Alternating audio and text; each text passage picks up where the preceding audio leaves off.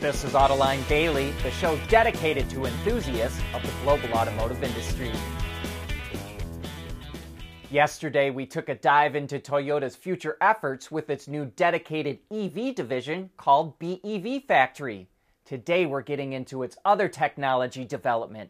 And like all automakers, Toyota is working on so called smart vehicles that run on connected vehicle platforms. Toyota calls its operating system ARENE which is spelled A R E N E. Vehicles will have OTA capabilities, including updates to safety systems and multimedia.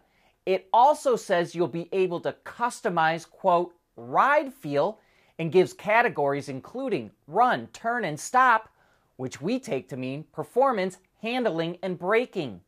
Toyota will continue to refine its ADAS technology and development of its electric mobility shuttle called e-Palette is ongoing. It's working on both driver and driverless versions of the e-Palette. And while the majority of its focus is on electrification, Toyota is also looking into the future with Hydrogen Factory, its new dedicated hydrogen division. It's establishing three main production hubs, one each in the US, China, and the EU. Toyota's joint venture operations in China will start making fuel cells in April of next year, and it says it's going to open a production base in Europe very soon. By 2030, it hopes to be making 100,000 fuel cell units a year. That includes both the ones it uses and the ones it sells to other partners. And those fuel cells will mostly be used in commercial vehicles. If Toyota can reach the 100,000 unit a year threshold, and make the necessary improvements to the system, it believes it can cut the cost of its fuel cell by 37%. If it sold 200,000 units a year, it says it could cut the costs in half. But as we all know, for hydrogen powered vehicles to take off, the refueling infrastructure has to expand, and right now it's lacking. Toyota is currently producing hydrogen through electrolysis at a plant in Japan and also has a joint project in Thailand to make hydrogen from biogas. And like we said, all automakers are working on smart vehicles. Renault showed off its first connected car concept called H1st.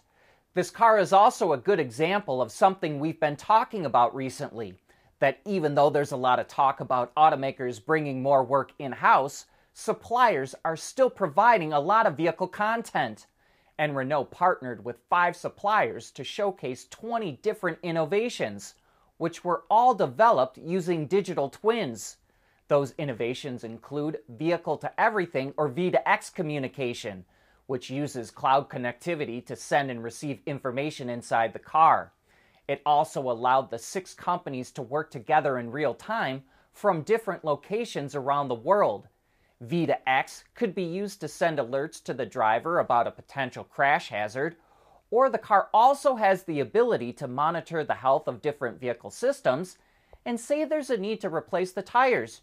You could get an automatic notification to set up an appointment. Without highlighting all 20 innovations, one last cool bit of tech is a biometric authentication system.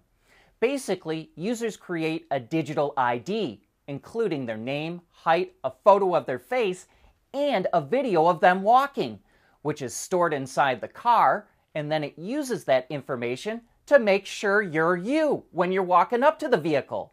And then it greets you and asks you if you want to come in.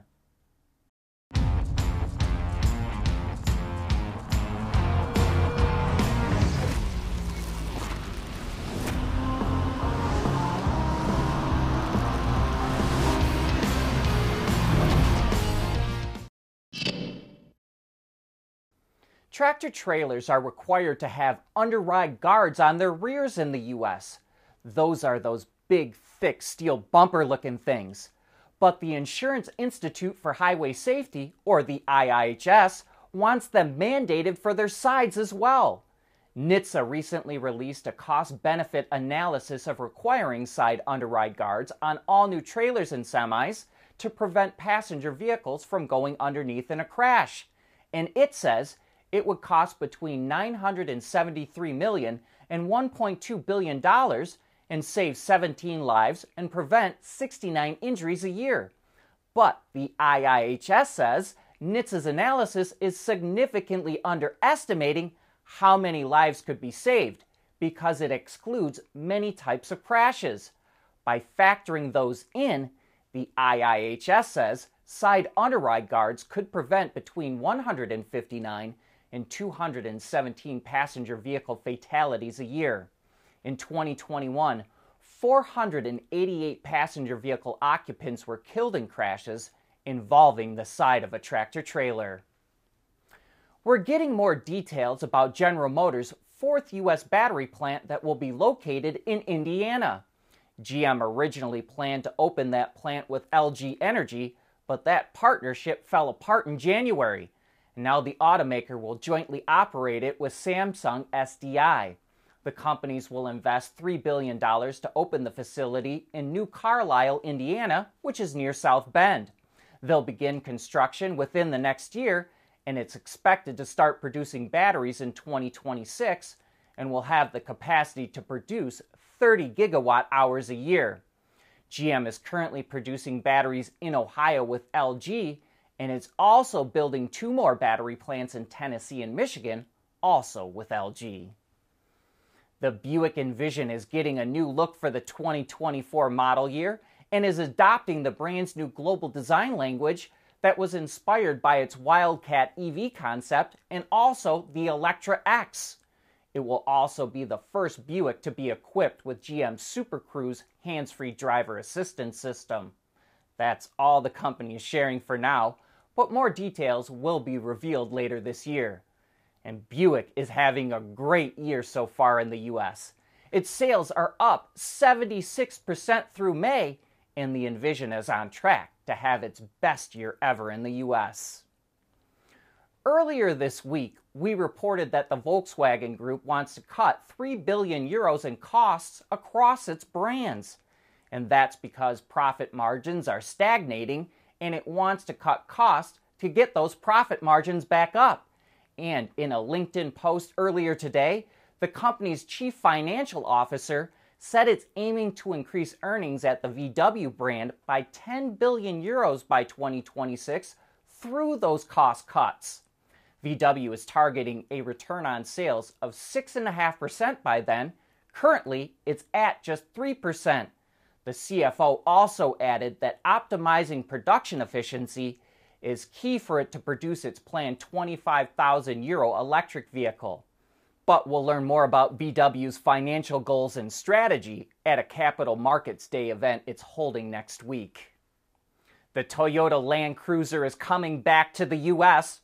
Really, it hasn't been gone that long. It was last available in the States in 2021. But Toyota posted a video on social media that says, quote, Did you really think we'd be gone for long? The legend returns. And it shows a number of Land Cruiser badges from over the years. Toyota didn't provide any other details, but early speculators are guessing it will be based on the new Lexus GX that was just revealed. And that wraps up today's show. Thanks for watching and for making Autoline a part of your day.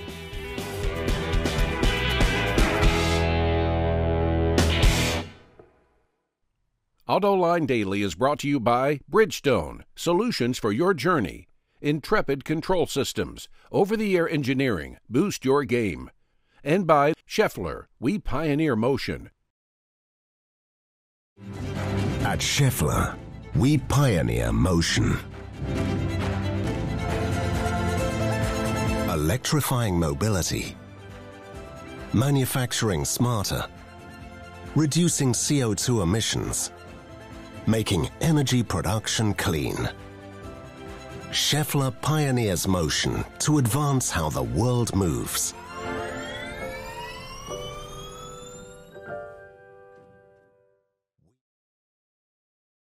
We want to know what drives your testing. OTA, connected car, diagnostics, remote testing. Intrepid Control Systems is here to help you work from anywhere. Intrepid Control Systems, driven by your data.